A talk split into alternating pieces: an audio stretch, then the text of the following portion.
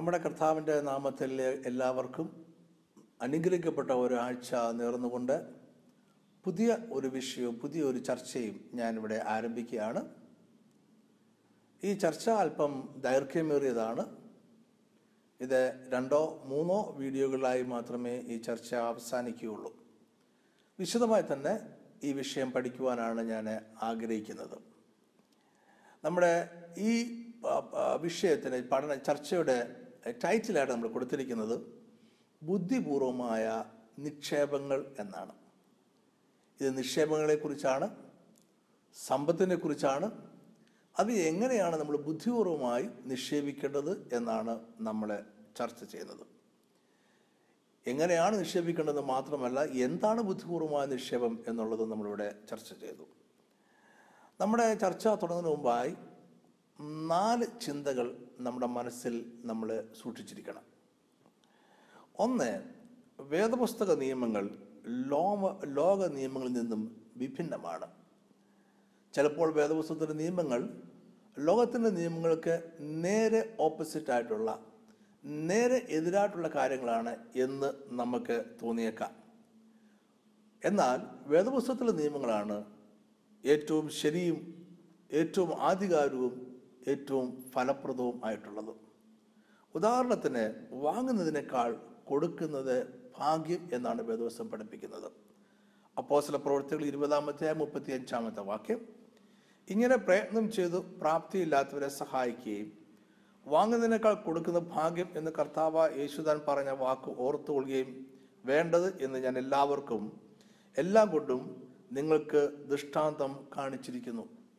അപ്പം നമ്മുടെ കർത്താവ് തന്നെ പറഞ്ഞിരിക്കുന്ന ഒരു ഉപദേശമാണ് വാങ്ങുന്നതിനേക്കാൾ കൊടുക്കുന്നത് ഭാഗ്യം. എന്നാൽ ലോകം നമ്മളെ പഠിപ്പിക്കുന്നത് എന്താണ്? ലോകം പറയുന്നു വാങ്ങുന്നതാണ് ഭാഗ്യം വാങ്ങുന്നതാണ് നിഗ്രഹം വാങ്ങുന്നതാണ് നന്മ വാങ്ങുന്നതാണ് സമ്പത്ത്. വേദോസ്തം പറയുന്നു കൊടുക്കുന്നതാണ് അനുഗ്രഹം കൊടുക്കുന്നതാണ് ഭാഗ്യം കൊടുക്കുന്നതാണ് സമ്പത്ത്. രണ്ടാമത്തെ ചിന്ത നമ്മുടെ മനസ്സിലുണ്ടായിരിക്കുന്ന രണ്ടാമത്തെ ചിന്ത ഇതാണ് പ്രകൃതി പ്രകൃതി നിയമങ്ങളെ നമുക്ക് വ്യത്യാസപ്പെടുത്തുവാൻ കഴിയത്തില്ല. പ്രകൃതി നിയമങ്ങളെ നമുക്ക് വയലേറ്റ് ചെയ്യുവാനോ നമ്മുടെ കൽപ്പനകൾക്കനുസരിച്ച് അതിനെ വ്യത്യാസപ്പെടുത്തുവാനോ നമ്മുടെ ഇഷ്ടമനുസരിച്ച് മാറ്റപ്പെടുത്തുവാനോ നമുക്ക് കഴിയത്തില്ല.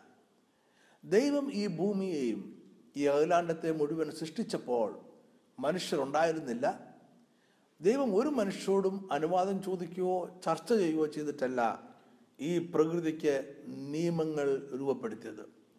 ദൈവം പ്രകൃതി സൃഷ്ടിക്കുകയും അതിന്റെ നിയമങ്ങൾ രൂപപ്പെടുത്തുകയും അത് കൽപ്പിച്ച് അങ്ങനെ തന്നെ ആക്കുകയും ചെയ്തു.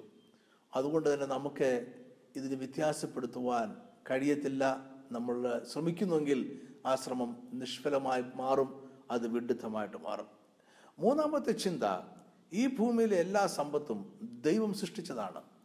ദൈവം സൃഷ്ടിക്കാത്തതായിട്ടൊന്നും ഈ ഭൂമിയിലില്ല മനുഷ്യൻ അതിന് രൂപമാറ്റങ്ങൾ വരികയോ അതിനെ വിതരണം ചെയ്യുകയോ വിതരണ രീതികൾ മാറ്റുമോ ഒക്കെ മാത്രമേ മനുഷ്യന് ചെയ്യുവാൻ കഴിയത്തുള്ളൂ. മനുഷ്യൻ പുതുതായിട്ടൊന്ന് സൃഷ്ടിക്കുകയോ മനുഷ്യൻ പുതുതായിട്ട് ഒന്ന് നശിപ്പിക്കുകയോ ഇല്ലാതാക്കുകയോ ചെയ്യുന്നില്ല എന്നുള്ളതാണ് സത്യം. മനുഷ്യൻ എന്ന് പറയുന്ന വ്യക്തി പോലും ആ മനുഷ്യന്റെ ശരീരം പോലും ഈ ഭൂമിയിൽ നിന്നുണ്ടായതും തിരിച്ച് ഭൂമിയിലേക്ക് പോകുന്നതുമാണ്.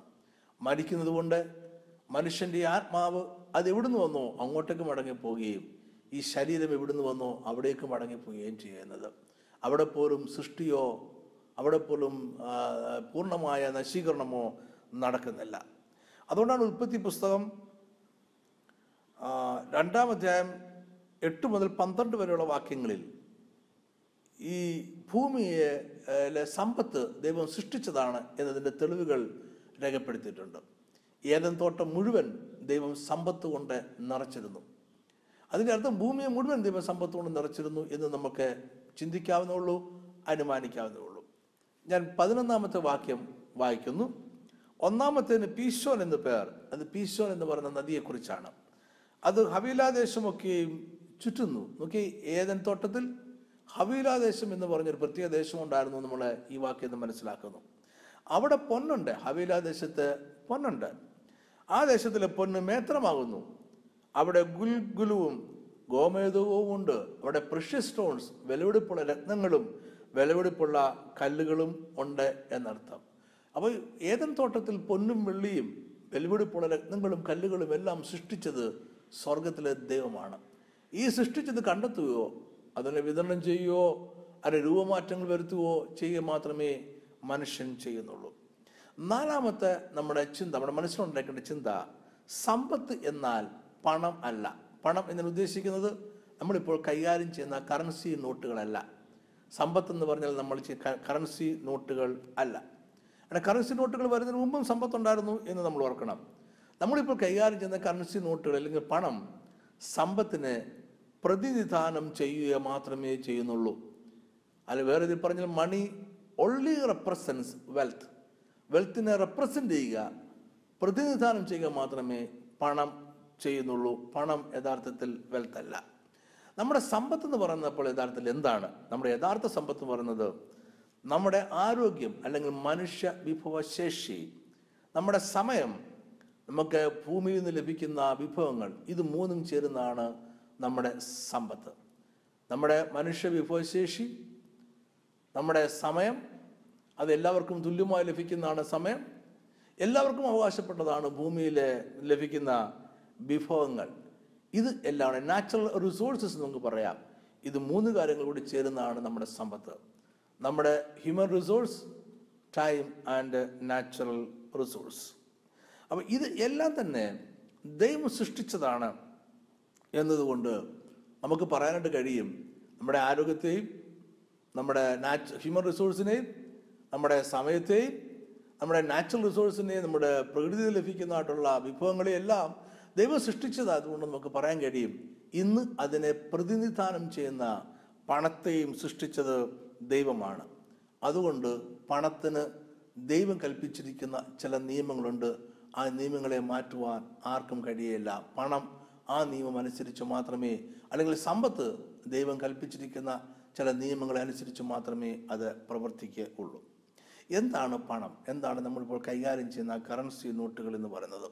പണം എന്ന് പറയുന്നത് ക്രയവിക്രയത്തിന് ഉപയോഗിക്കുന്ന മൂല്യാധിഷ്ഠിതമായ ഒരു മാധ്യമം മാത്രമാണ്. ക്രയവിക്രയത്തിന് ഉപയോഗിക്കുന്ന മൂല്യാധിഷ്ഠിതമായ ഒരു മാധ്യമമാണ് പണം. ഞാൻ വിക്കിപീഡിയയിൽ നിന്നും ഒരു ഡെഫിനിഷൻ നിങ്ങളുമായി ഷെയർ ചെയ്യാൻ ആഗ്രഹിക്കുന്നു. ഞാൻ വായിക്കുന്നു സാധനങ്ങൾക്കും സേവനങ്ങൾക്കും വില നൽകുവാനും കടം തിരികെ നൽകുവാനും ഉപയോഗിക്കുന്ന ഒരു വസ്തുവോ രേഖയോ ആണ് പണം. വിക്കിപീഡിയയിലെ നിർവചനമാണ് ഞാൻ നിങ്ങളെ വായിച്ച് കേൾപ്പിച്ചത്. ഒന്നുകൂടെ വായിക്കാം. സാധനങ്ങൾക്കും സേവനങ്ങൾക്കും വില നൽകുവാനും കടം തിരികെ നൽകുവാനും ഉപയോഗിക്കുന്ന ഒരു വസ്തുവോ രേഖയോ ആണ് പണം എന്ന് പറയുന്നത്. പോക്കറ്റ് ഓക്സ്ഫോർഡ് ഡിക്ഷണറിയിൽ നമ്മൾ കൈകാര്യം ചെയ്യുന്ന നോട്ടിനെ കുറിച്ച് കറൻസിയെക്കുറിച്ച് ഒരു ഡെഫിനേഷൻ നിർവചനം കൊടുത്തിട്ടുണ്ട്. ഞാൻ വായിക്കാം. വില നൽകാം എന്നതിന്റെ എഴുതപ്പെട്ട ഉറപ്പാണ്. അപ്പോൾ ഇത് വില നൽകാം എന്നതിന്റെ എഴുതപ്പെട്ട ഉറപ്പ് മാത്രമാണ് നമ്മൾ കൈകാര്യം ചെയ്യുന്ന ഈ നോട്ടുകൾ എന്ന് പറയുന്നത്. ഈ കാരണം ഈ പണമൊക്കെ വരുന്നതിന് മുമ്പേ നോട്ടുകൾ വരുന്നതിന് മുമ്പേ സാമ്പത്തിക രംഗമുണ്ടായിരുന്നു. അന്നും ഒരു സാമ്പത്തിക ശാസ്ത്രമുണ്ടായിരുന്നു. അന്നും ജനങ്ങൾ ജീവിച്ചിരുന്നു. ജനങ്ങൾ വാങ്ങുകയും വിൽക്കുകയും ചെയ്തിരുന്നു. പഴയ കാലത്ത് നില- നിലനിന്നിരുന്ന ഒരു സാമ്പത്തികമായ ക്രയവിക്രയ മാർഗത്തെയാണ് നമ്മൾ ബാർട്ടർ സിസ്റ്റം എന്ന് വിളിക്കുന്നത്. എന്താണ് ബാർട്ടർ സിസ്റ്റം എന്ന് പറയുന്നത്? അന്ന് പണം കൈമാറ്റത്തിന് ഇല്ലാഞ്ഞതുകൊണ്ട് പണം പോലെയുള്ള ഒരു മാധ്യമങ്ങളും ഇല്ലാതെ തന്നെ സാധനങ്ങളും സേവനങ്ങളും കൈമാറ്റം ചേരുന്ന രീതിയാണ് ബാർട്ടർ സിസ്റ്റം എന്ന് പറയുന്നത്. ഒരു വ്യക്തിക്ക് ആവശ്യമില്ലാത്തതോ അല്ലെങ്കിൽ അദ്ദേഹത്തിന്റെ അധികമായിട്ട് കൈവശമുള്ളതോ ആയിട്ടുള്ള വസ്തുക്കൾ അല്ലെങ്കിൽ സേവനം അദ്ദേഹത്തിന് ശാരീരികമായി നൽകാൻ കഴിയുന്ന സേവനം അതിനെ ആവശ്യമുള്ള ഒരു വ്യക്തിക്ക് കൊടുത്തിട്ട് തനിക്ക് ആവശ്യമുള്ള സാധനങ്ങളോ സേവനങ്ങളോ അതിന് പകരം സ്വീകരിക്കുന്ന രീതിയാണ് ബാർട്ടർ സിസ്റ്റം എന്ന് നമ്മൾ വിളിക്കുന്നത്. അല്പം പ്രയാസമായിരുന്ന കോംപ്ലക്സ് ആയിരുന്ന ഒരു സിസ്റ്റമായിരുന്നു ബാർട്ടർ സിസ്റ്റം. പക്ഷെ അതും വർഷങ്ങളോളം നൂറ്റാണ്ടുകളോളം ഈ ഭൂമിയിൽ നിലനിന്നിരുന്നു പുരാതന കാലത്ത്. ഇത് വിശദീകരിക്കുവാൻ ഞാൻ ഒരു ചാർട്ട് ഞാൻ കൊടുക്കുന്നുണ്ട്. നിങ്ങൾ സ്ക്രീനിൽ നോക്കുക ഞാൻ അതിനെ വിശദീകരിച്ച് പറയുക. നമ്മൾ മൂന്ന് പേരെ എടുക്കുന്നു. എ ബി സി ഇതിൽ എക്ക് യഥാർത്ഥത്തിൽ ആവശ്യമുള്ളത് മാങ്ങയാണ് ബിക്ക് യഥാർത്ഥത്തിൽ ആവശ്യമുള്ളത് അരിയാണ് സിക്ക് യഥാർത്ഥത്തിൽ ആവശ്യമുള്ളത് ഗോതമ്പാണ്. അവർ മാർക്കറ്റിലേക്ക് ചെല്ലുകയാണ്. മാർക്കറ്റിൽ ചെല്ലുമ്പോൾ എ ആദ്യം ബിയെ കാണുന്നു. അവിടെ ബിയുടെ പക്കൽ ഗോതമ്പുണ്ട് എയുടെ പക്കൽ അരിയുണ്ട്. എക്ക് ആവശ്യം മാങ്ങയാണ് എന്നാൽ ബിക്ക് ആവശ്യം അരിയാണ്. അതുകൊണ്ട് എയുടെ പക്കൽ നിന്നും ബി അരി മേടിക്കുന്നു? അതിന് പകരമാക്കി എയ്ക്ക് ഗോതമ്പ് കിട്ടുന്നു. ബിക്ക് തനിക്ക് ആവശ്യമായിരുന്ന അരി കിട്ടിയതുകൊണ്ട് ബി സന്തോഷവാനാണ്. അദ്ദേഹം മാർക്കറ്റിൽ നിന്ന് പോകുന്നു. എന്നാൽ എയ്ക്ക് താൻ ആഗ്രഹിച്ച മാങ്ങ ലഭിച്ചില്ല. എയുടെ കയ്യിൽ ഗോതമ്പ് മാത്രമേ ഉള്ളൂ. അദ്ദേഹം മാർക്കറ്റിൽ വീണ്ടും നിൽക്കുകയാണ്. അദ്ദേഹം വീണ്ടും സിയെ കണ്ടുമുട്ടുന്നു. സിയുടെ പക്കൽ മാങ്ങ ഉണ്ട്. സിക്ക് ആവശ്യമുള്ളത് ഗോതമ്പാണ് അത് എയുടെ പക്കൽ ഉണ്ട്. അവർ ഈ രണ്ട് കാര്യങ്ങളും അങ്ങോട്ടും ഇങ്ങോട്ടും എക്സ്ചേഞ്ച് ചെയ്യുന്നു. എക്ക് താൻ ആഗ്രഹിച്ച മാങ്ങ ലഭിച്ചു സിക്ക് താൻ ആഗ്രഹിച്ച ഗോതമ്പും ലഭിച്ചു. അല്പം കോംപ്ലക്സ് ആയിട്ടുള്ള അല്പം അസുഖങ്ങൾ ധാരാളം ഉണ്ടായിരുന്ന സിസ്റ്റമായിരുന്നു ബാർട്ടർ സിസ്റ്റം എങ്കിലും അങ്ങനൊരു സിസ്റ്റം പുരാതന കാലത്തെ നിലനിന്നിരുന്നു. മറ്റൊരു എക്കണോമിക് സിസ്റ്റമായിരുന്നു ഗിഫ്റ്റ് എക്കണോമി അല്ലെങ്കിൽ ഗിഫ്റ്റ് കൾച്ചർ എന്ന് പറയുന്നത്. ഇന്ന് നമ്മുടെ നാട്ടിൽ ഗിഫ്റ്റുകൾ കൊടുക്കുന്ന സമ്പ്രദായമുണ്ട്. ഇന്ന് അതൊരു എക്കണോമിക് സിസ്റ്റം അല്ലെങ്കിൽ തന്നെയും ആ സമ്പ്രദായം ഇന്നും നിലനിൽക്കുന്നു ഓർക്കണം. എന്താ ഗിഫ്റ്റ് എക്കണോമി എന്ന് പറഞ്ഞാൽ വെളിവെടുപ്പുള്ള സാധനങ്ങളും സേവനങ്ങളും തിരികെ നൽകണം എന്ന് വ്യക്തമായ രേഖകൾ ഇല്ലാതെ സമ്മാനമായോ ദാനമായോ വിതരണം ചെയ്യുന്ന രീതിയാണ് ഗിഫ്റ്റ് എക്കണോമി തുടർച്ചയായ സൗജന്യ വിതരണം വിതരണത്തിലൂടെ സാധനങ്ങളും സേവനങ്ങളും കൈമാറ്റം ചെയ്യപ്പെടുന്ന ഒരു രീതിയായിരുന്നു ഗിഫ്റ്റ് എക്കണോമി എന്ന് പറയുന്നത്. ഇതിന് പ്രത്യേക നിയമങ്ങളൊന്നും ഉണ്ടായിരുന്നില്ല. എന്നാൽ അനൗപചാരികമായ പ്രമാണങ്ങൾ ഇവിടെ എല്ലാവരും പാലിച്ചിരുന്നു. ഇത് ഞാനൊന്ന് വിസ്തരിച്ച് പറയാം. ഒരു ചാർട്ട് ഞാൻ കൊടുക്കുന്നു. നിങ്ങൾ സ്ക്രീനിൽ നോക്കുക. വീണ്ടും നമ്മുടെ എയും ബിയും സിയും വരുന്നു. അവർക്ക് ആവശ്യമുള്ളത് എക്ക് ആവശ്യമുള്ളത് മാങ്ങ ബിക്ക് ആവശ്യമുള്ളത് അരി സിക്ക് ആവശ്യമുള്ളത് ഗോതമ്പ്. ഇവർ മാർക്കറ്റിലേക്ക് പോവല്ല. ഇവിടെ ഗിഫ്റ്റ് എക്കണോമിയിൽ സമ്മാനങ്ങളായി കൊടുക്കുകയാണ് ചെയ്യുന്നത്. എ ബിക്ക് സമ്മാനമായി അരി കൊടുക്കുന്നു. തിരിച്ചു വീടുന്നൊന്നും ലഭിക്കുന്നില്ല. എ ബിക്ക് സമ്മാനമായിട്ട് അരി കൊടുക്കുന്നു. ബിക്ക് അരിയായിരുന്നു ആവശ്യം. അരി ലഭിച്ചു. ബി സന്തോഷവാനായി സുഖമായി ജീവിക്കുന്നു. ബി തന്റെ പക്കലുണ്ടായിരുന്ന ഗോതമ്പ് തന്റെ പക്കൽ അധികം ഉണ്ടായിരുന്നതാവാം. തന്റെ പക്കലുണ്ടായിരുന്ന ഗോതമ്പ് സിക്ക് കൊടുക്കുന്നു. സി ഗോതമ്പ് ആഗ്രഹിച്ചിരുന്ന ആളാണ്. സിക്ക് അത് ലഭിച്ചപ്പോൾ സിക്ക് സന്തോഷമായി സമാധാനമായി. വീണ്ടും സിയുടെ പക്കൽ മാങ്ങ ഉണ്ടായിരുന്നു. അധികമായിട്ടുള്ളതാണ്. അത് എയ്ക്ക് അദ്ദേഹം ദാനമായ ഗിഫ്റ്റായിട്ട് കൊടുത്തു. എ മാങ്ങ ആഗ്രഹിച്ചിരുന്നു. അത് ലഭിച്ചു. എയ്ക്ക് ആവശ്യമുള്ളത് ലഭിച്ചു. എയുടെ ജീവിതവും സന്തോഷവും സമാധാനവും നിറഞ്ഞതായിട്ട് മാറി. ഇതിനെയാണ് ഗിഫ്റ്റ് എക്കോണമി എന്ന് വിളിക്കുന്നത്. അപ്പോൾ ഇത്തരം സമ്പ്രദായങ്ങൾ സാമ്പത്തിക മാർഗങ്ങളും സമ്പ്രദായങ്ങളും ഈ കറൻസി പണം വരുന്നതിന് മുമ്പേ ഈ ഭൂമിയിൽ നിലനിന്നിരുന്നതാണ്. അന്നും മനുഷ്യർ സുഖമായും സന്തോഷമായും ജീവിച്ചിരുന്നു. അല്ലെങ്കിൽ ചില പ്രയാസങ്ങളും അസൗകര്യങ്ങളും ഒക്കെ ഉണ്ടായിരുന്നു എങ്കിൽ തന്നെ ഇതിൽ നിന്നൊക്കെ നമ്മൾ മനസ്സിലാക്കുന്നത് നമ്മുടെ അടിസ്ഥാന സമ്പത്ത് എന്ന് പറയുന്നത് ഈ കറൻസി അല്ല എന്നുള്ളതാണ്. കറൻസിയോ കറൻസി നോട്ടുകളോ അല്ല അടിസ്ഥാന സമ്പത്ത് എന്ന് പറയുന്നത്. പണമല്ല അടിസ്ഥാന സമ്പത്ത് എന്ന് പറയുന്നത്. അടിസ്ഥാന സമ്പത്ത് എന്ന് പറയുന്നത് നമ്മുടെ കയ്യിൽ കൈമാറ്റം ചെയ്യുവാനായിട്ട് സ്വന്തമായി എന്തുണ്ടോ അതാണ് നമ്മുടെ സമ്പത്ത് എന്ന് പറയുന്നത്. നമുക്ക് കൈമാറ്റം ചെയ്യാൻ കഴിയാത്ത എന്തെങ്കിലും നമ്മുടെ കയ്യിലുണ്ടെങ്കിൽ അതിനെ സമ്പത്ത് നമുക്ക് വിളിക്കേണ്ട കാര്യമില്ല. അതുകൊണ്ട് യാതൊരു പ്രയോജനവുമില്ല.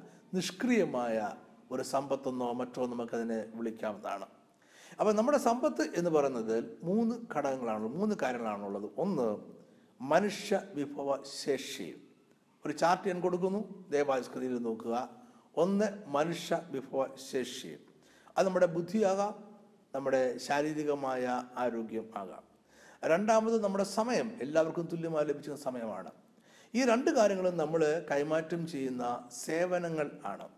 മൂന്നാമത് ഭൂമിയിൽ നിന്നും നമുക്ക് ലഭിക്കുന്ന വിഭവങ്ങൾ ഭൂമിയുടെ വിഭവ ശേഷി. അത് സാധനങ്ങളായി മാങ്ങയായി ആപ്പിളായി ഓറഞ്ചായി അരിയായി ഗോതമ്പായി ഇങ്ങനെ നമുക്ക് ലഭിക്കുന്നു. ഈ മൂന്ന് കാര്യങ്ങളാണ് യഥാർത്ഥത്തിൽ നമ്മുടെ സമ്പത്ത്. നമ്മുടെ മാനവ വിഭവശേഷി നമ്മുടെ സമയം നമുക്ക് ഭൂമിയിൽ ലഭിക്കുന്ന പ്രകൃതിയിൽ നിന്ന് ലഭിക്കുന്ന വിഭവങ്ങൾ ഇതാണ് യഥാർത്ഥത്തിൽ നമ്മുടെ സമ്പത്ത് എന്ന് പറയുന്നത്. ഈ മൂന്ന് കാര്യങ്ങളെ നമുക്ക് കൺവേർട്ട് ചെയ്യാം. പണമായിട്ട് കൺവേർട്ട് ചെയ്യാം. ഇന്ന് നമ്മൾ അതാണ് ചെയ്യുന്നത്. ഈ മൂന്ന് കാര്യങ്ങളെയും പണമായിട്ട് കൺവേർട്ട് ചെയ്യുവാണ് ചെയ്യുന്നത്. ഇവിടെ നോക്കി ആരോഗ്യത്തിന്റെ കാര്യം എടുത്ത് നോക്കി ആരോഗ്യം നമ്മൾ പറയുന്നത് പോലെ നമ്മൾ പറയുന്ന നിയമം അനുസരിച്ച് ആരോഗ്യം നിലനിൽക്കുകയോ പ്രവർത്തിക്കുകയോ ചെയ്യുന്നില്ല. ഹ്യൂമൻ റിസോഴ്സ് എന്ന് പറഞ്ഞാൽ നമ്മൾ കൽപ്പിക്കുന്നതനുസരിച്ച് പ്രവർത്തിക്കുന്ന ഒന്നല്ല. നമ്മൾ വരാൻ പറയുമ്പോൾ വരികയും പോകാൻ പറയുമ്പോൾ പോവുകയും ഇന്നാളിൽ വരണമെന്ന് പറയുമ്പോൾ ആ വ്യക്തിയെ ചെല്ലുകയും അപ്പുറത്ത് വേണമെന്ന് പറയുമ്പോൾ അവിടെ ചെല്ലുകയും ചെയ്യുന്നു നല്ല ഹ്യൂമൻ റിസോഴ്സ്. അങ്ങനെ പോകുന്നതല്ല ആരോഗ്യം എന്ന് പറയുന്നത് അങ്ങനെ പോകുന്നതല്ല നമ്മുടെ ബുദ്ധിശക്തി എന്ന് പറയുന്നത്. ഇതിനൊരു നിയമം ദൈവം കൽപ്പിച്ചിട്ടുണ്ട്. ആ നിയമം അനുസരിച്ച് മാത്രമേ അത് പ്രവർത്തിക്കൂ. മനുഷ്യൻ പറയുന്ന നിയമത്തിന് വിധേയമായി അത് പ്രവർത്തിക്കുകയില്ല. രണ്ടാമത് നമ്മുടെ സമയം. എല്ലാ മനുഷ്യർക്കും തുല്യമായി ലഭിക്കുന്നതാണ് സമയം. നമ്മൾ സമയത്തോട് നിൽക്കാൻ പറഞ്ഞാൽ നിൽക്കുകയോ പോകാൻ പറഞ്ഞാൽ പോവുകയോ ചെയ്യുകയില്ല വേഗത്തിൽ പോകാൻ പറഞ്ഞാൽ വേഗത്തിൽ പോവുകയില്ല സമയത്തെ നിയന്ത്രിക്കാൻ നമുക്ക് കഴിയില്ലെന്ന് മാത്രമല്ല സമയം പലപ്പോഴും നമ്മളെ നിയന്ത്രിക്കുകയാണ് ചെയ്യുന്നത്. സമയത്തിന് ദൈവം കൽപ്പിച്ച കുറച്ച് നിയമങ്ങളുണ്ട്. ആ നിയമം അനുസരിച്ച് മാത്രമേ സമയം പ്രവർത്തിക്കൂ. മൂന്നാമത് ഭൂമിയിലെ വിഭവ വിഭവങ്ങൾ നാച്ചുറൽ റിസോഴ്സസ് നമുക്കറിയാം പ്രകൃതിയെ നമുക്ക് ഒന്നും ചെയ്യാൻ കഴിയില്ല.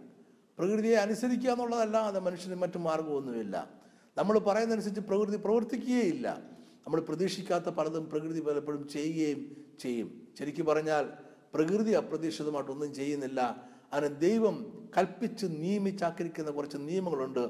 അതനുസരിച്ച് പ്രകൃതി പ്രവർത്തിച്ചുകൊണ്ടേയിരിക്കുക മാത്രമേ ചെയ്യുന്നുള്ളൂ. അപ്പോൾ നമ്മുടെ മാനവ വിഭവശേഷി നമ്മുടെ ആരോഗ്യം നമ്മുടെ ബുദ്ധി നമ്മുടെ സമയം നമ്മുടെ പ്രകൃതി വിഭവങ്ങൾ ഇതൊന്നും തന്നെ നമ്മൾ പറയുന്ന നിയമങ്ങൾക്ക് വിധേയമായി പ്രവർത്തിക്കുന്നതല്ല. ഇതിനെല്ലാം നിയന്ത്രിക്കുന്നത് സ്വർഗത്തിലെ ദൈവമാണ്. അവൻ കൽപ്പിച്ചിരിക്കുന്ന നിയമങ്ങളുണ്ട്. ആ നിയമം അനുസരിച്ച് മാത്രമേ ഇത് പ്രവർത്തിക്കൂ. അതിന് വിധേയമായി നമ്മൾ ജീവിച്ച് മാത്രമേ മതിയാകൂ. ഇതാണ് നമ്മുടെ യഥാർത്ഥത്തിലുള്ള സമ്പത്ത് എന്ന് പറയുന്നത്. ഇത് നമ്മുടെ യഥാർത്ഥത്തിലുള്ള സമ്പത്ത് എന്ന് പറയുമ്പോൾ ഇതിനെ നമ്മൾ കൈമാറ്റം ചെയ്ത് മേടിക്കുന്ന പണം അല്ലെ കറൻസിയും അതിനും ദൈവത്തിന്റെതായ നിയമങ്ങളുണ്ടേ നമ്മൾ സമ്മതിച്ചേ മതിയാകത്തുള്ളൂ. ഈ കറൻസിയും ദൈവം സൃഷ്ടിച്ചതാണ് എന്ന് നമ്മൾ സമ്മതിച്ചേ മതിയാവൂ. കാരണം ഇത് നമ്മുടെ യഥാർത്ഥ സമ്പത്തിന്റെ സമ്പത്തിനെ റെപ്രസെന്റ് ചെയ്യുക പ്രതിനിധാനം ചെയ്യുക മാത്രമേ ചെയ്യുന്നുള്ളൂ. അതുകൊണ്ട് പണത്തിന് ദൈവം നിയമിച്ചിട്ടുള്ള കുറച്ച് നിയമങ്ങളുണ്ട്. അതങ്ങനെ മാത്രമേ പ്രവർത്തിക്കൂ. നോക്കൂ പക്ഷികൾ ദൈവം നിയമിച്ചിരിക്കുന്ന നിയമങ്ങൾക്കനുസരിച്ച് മാത്രമേ പ്രവർത്തിക്കുകയുള്ളൂ. വൃക്ഷങ്ങളും സസ്യങ്ങളും നോക്കിയേ ദൈവം കൽപ്പിച്ചിരിക്കുന്ന നിയമങ്ങൾ അനുസരിച്ച് മാത്രമേ അവ പ്രവർത്തിക്കുകയുള്ളൂ അവ വളരുകയുള്ളൂ അവ ജീവിക്കുകയുള്ളൂ. പുഴകളും നദികളും സമുദ്രവും നോക്കിയേ ദൈവം കൽപ്പിച്ചാക്കിയിരിക്കുന്ന നിയമങ്ങൾ അനുസരിച്ച് മാത്രമേ അവ പ്രവർത്തിക്കുകയുള്ളൂ അവ നിലനിൽക്കുകയുള്ളൂ. അതുപോലെ തന്നെയാണ് പണവും അല്ലെങ്കിൽ നമ്മുടെ സമ്പത്തും നമ്മുടെ പണത്തെക്കുറിച്ചും നമ്മുടെ സമ്പത്തിനെ കുറിച്ചും ദൈവം ചില നിയമങ്ങൾ കൽപ്പിച്ചിട്ടുണ്ട്. അത് അങ്ങനെ മാത്രമേ പ്രവർത്തിക്കൂ വ്യത്യസ്തമായി പ്രവർത്തിക്കുകയില്ല. നമ്മളെ പഠനം തുടരുന്നു. ഇത്രത്തോളം കാര്യങ്ങൾ നിങ്ങൾക്ക് മനസ്സിലാക്കണം ഞാൻ വിശ്വസിക്കുന്നു. ഇനി നമ്മൾ പഠനം തുടരുകയാണ്. നമ്മൾ ബുദ്ധി ഉള്ളവർ ആയിരിക്കണം. എന്ന് പറഞ്ഞാൽ നമ്മൾ ബുദ്ധിയോടുകൂടി നാളത്തേക്ക് ഒരു കരുതൽ ഉള്ളവർ ആയിരിക്കണം. സദൃശവാക്യങ്ങൾ മുപ്പത് ഇരുപത്തിയഞ്ച് ഇരുപത്തി ആറ് ഇരുപത്തഞ്ചാമത്തെ വാക്യം ഉറുമ്പ് ബലഹീന ജാതി എങ്കിലും അത് വേനൽക്കാലത്ത് ആഹാരം സമ്പാദിച്ചു വെക്കുന്നു. കുഴിമുയൽ ശക്തിയില്ലാത്ത ജാതിയെങ്കിലും അത് പാറയിൽ പാർപ്പിടം ഉണ്ടാക്കുന്നു. ഉറുമ്പിനെ കുറിച്ച് നമുക്കറിയാം. അതിന് അനുകൂലമായ സാഹചര്യം ഉണ്ടാകുമ്പോൾ ആഹാരം ശേഖരിച്ച് അതിന്റെ മാളങ്ങളിൽ സൂക്ഷിച്ചു വെക്കും. പിന്നീട് അനുകൂലമല്ലാത്ത കാലാവസ്ഥ വരുമ്പോൾ അതിനെ ജീവിക്കുന്നത് ഈ ശേഖരിച്ചു വെക്കുന്ന ആഹാരം കൊണ്ടാണ്. കുഴിമുയൽ എന്ന് പറയുന്ന പാറക്കെട്ടുകളിൽ പാറക്കെട്ടുകളുടെ വിള്ളലുകളിൽ പാറക്കെട്ടുകളിൽ ജീവിക്കുന്ന ചെറിയ ഒരു ജീവിയാണ്. അതിന്റെ ചിത്രം ഞാനിപ്പോൾ സ്ക്രീനിൽ കൊടുക്കുന്നുണ്ട്. അപ്പോൾ ഈ കുഴിമുഴൽ കുഴി മുയൽ അത് സാധാരണ ഒരു ജീവിയാണ്. സാധുവാണ് വളരെ ചെറിയ ജീവിയാണെങ്കിൽ തന്നെയും അതിന്റെ ബുദ്ധിക്കും അതിന്റെ ദീർഘവീക്ഷണത്തിനും അതിന്റെ തീരുമാനങ്ങൾക്കും അത് വളരെ പ്രസിദ്ധമാണ്. സദൃശവാക്യങ്ങൾ ആറ് ആറിന്റെ ആറ് മുതൽ പതിനൊന്ന് വരെയുള്ള വാക്യങ്ങൾ വീണ്ടും വായിക്കാം. സദൃശവാക്യങ്ങൾ ആറാം അധ്യായം ആറ് മുതൽ പതിനൊന്ന് വരെയുള്ള വാക്യങ്ങൾ. മടിയ ഉറുമ്പിന്റെ അടുക്കൽ ചെല്ലുക അതിന്റെ വഴികളെ നോക്കി ബുദ്ധി പഠിക്കുക അതിന് നായകനും മേൽവിചാരകനും അധിപതിയും ഇല്ലാതിരുന്നിട്ടും വേനൽക്കാലത്ത് തന്റെ ആഹാരം ഒരുക്കുന്നു കൊയ്ത്തുകാലത്ത് തന്റെ തീൻ ശേഖരിക്കുന്നു. മടിയാ നീ എത്രത്തോളം കിടന്നുറങ്ങും? എപ്പോൾ ഉറക്കത്തിൽ നിന്ന് എഴുന്നേൽക്കും? കുറെ കൂടെ ഉറക്കം കുറെ കൂടെ നിദ്ര കുറെ കൂടെ കൈകെട്ടി കിടക്ക. അങ്ങനെ നിന്റെ ദാരിദ്ര്യം വഴിപോക്കിനെ പോലെയും നിന്റെ ബുദ്ധിമുട്ട് ആയുധവാണിയെ പോലെയും വരും. ഈ രണ്ട് വേദഭാഗങ്ങളിൽ നിന്നും നമ്മൾ മനസ്സിലാക്കുന്ന രണ്ട് കാര്യങ്ങളുണ്ട്. ഒന്ന് നമുക്ക് ബുദ്ധിപൂർവമായിട്ടുള്ള ഒരു സേവിങ്സ് ഒരു കരുതൽ നാളെക്കുറിച്ചുണ്ടാകണം. നാളെ എന്ത് സംഭവിക്കും നമുക്ക് അറിഞ്ഞുകൂടാ ഒരു പക്ഷേങ്കിൽ പ്രതികൂല കാല സാഹചര്യങ്ങൾ ഉണ്ടായേക്കാം ഇല്ലായേക്കാം. പ്രതികൂല സാഹചര്യങ്ങൾ ഉണ്ടായാൽ നമുക്ക് ജീവിക്കുവാൻ ആവശ്യമായ ഒരു സമ്പാദ്യം ഒരു സേവിങ്സ് ഒരു കരുതൽ നമുക്ക് ഉണ്ടാകണം. അതിന്റെ അർത്ഥം എല്ലാവരും നമ്മളൊരു പ്രാർത്ഥന പോലെ ഓടി നടന്ന് കൈക്കിട്ടാവുന്ന സമ്പത്ത് മുഴുവൻ വാരിക്കൂട്ടി വെക്കണമെന്നല്ല. അതിനെ വിളിക്കുന്നത് ദ്രവ്യാഗ്രഹം എന്നാണ് ദ്രവ്യാഗ്രഹമല്ല ആവശ്യം. വളരെ പ്രൂഡന്റായിട്ടുള്ള ബുദ്ധിപൂർവമായിട്ടുള്ള ഒരു കരുതലാണ് നമുക്ക് ആവശ്യം. രണ്ടാമത് കഠിനാധ്വാനം ചെയ്യണം. മടിയനായിരിക്കാൻ പാടില്ല. ബുദ്ധിപൂർവം അവർ കരുതലും. കഠിനാധ്വാനവും. വേദവശം ഉപദേശിക്കുന്നു. വേദവശം അതിനെ സപ്പോർട്ട് ചെയ്യുന്നു. ഈ സന്ദേശം നിങ്ങൾക്ക് അനുഗ്രഹമാണെന്ന് വിശ്വസിക്കുന്നു. ഇത് നമ്മുടെ സന്ദേശത്തിന്റെ ഒന്നാമത്തെ ഭാഗം മാത്രമേ ആകുന്നുള്ളൂ. രണ്ടാമത്തെ ഭാഗം ഇതേ സൈഡിൽ അടുത്ത ഞായറാഴ്ച രാവിലെ അഞ്ചു മണിക്ക് നിങ്ങൾക്ക് കാണാവുന്നതാണ്. ഒരാഴ്ച മുഴുവൻ നമ്മുടെ സൈഡിൽ ഈ സന്ദേശം ഉണ്ടായിരിക്കും. നിങ്ങൾക്ക് ആ ഒരാഴ്ചയിൽ വന്ന് ഈ സന്ദേശം കാണാൻ കഴിഞ്ഞില്ലെങ്കിൽ വിഷമിക്കേണ്ട ഭാരപ്പെടേണ്ട. നമ്മുടെ സൈറ്റ് തന്നെ വിസിറ്റ് ചെയ്യുക. അവിടെ വലതുവശത്ത് കാണുന്ന more videos from professor Jacob Abraham എന്നുള്ള ലിങ്കിൽ നിങ്ങൾ ക്ലിക്ക് ചെയ്താൽ നമ്മുടെ വീഡിയോ ചാനലിലേക്ക് നിങ്ങൾക്ക് പോകാവുന്നതാണ്. അവിടെ ഈ വീഡിയോ ഈ വീഡിയോയുടെ മറ്റു ഭാഗങ്ങളും മാത്രമല്ല മറ്റനേക വീഡിയോസ് ഇംഗ്ലീഷിലും മലയാളത്തിലും കാണാവുന്നതാണ്. ദൈവം നിങ്ങളെ അനുഗ്രഹിക്കട്ടെ.